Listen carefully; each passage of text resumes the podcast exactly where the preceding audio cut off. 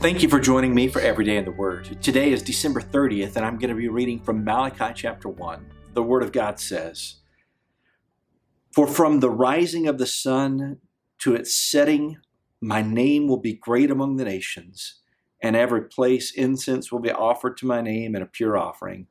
For my name will be great among the nations, says the Lord of hosts.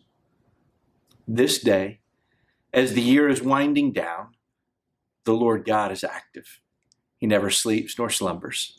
And he is making his name great among the nations. From the time the sun rose, it never sets, in which place the Lord's name is not praised. Oh, today, may we have a heart for the nations. May we have a heart that reflects the glory of God among the peoples of the earth. Would you take time to pray for the persecuted church today?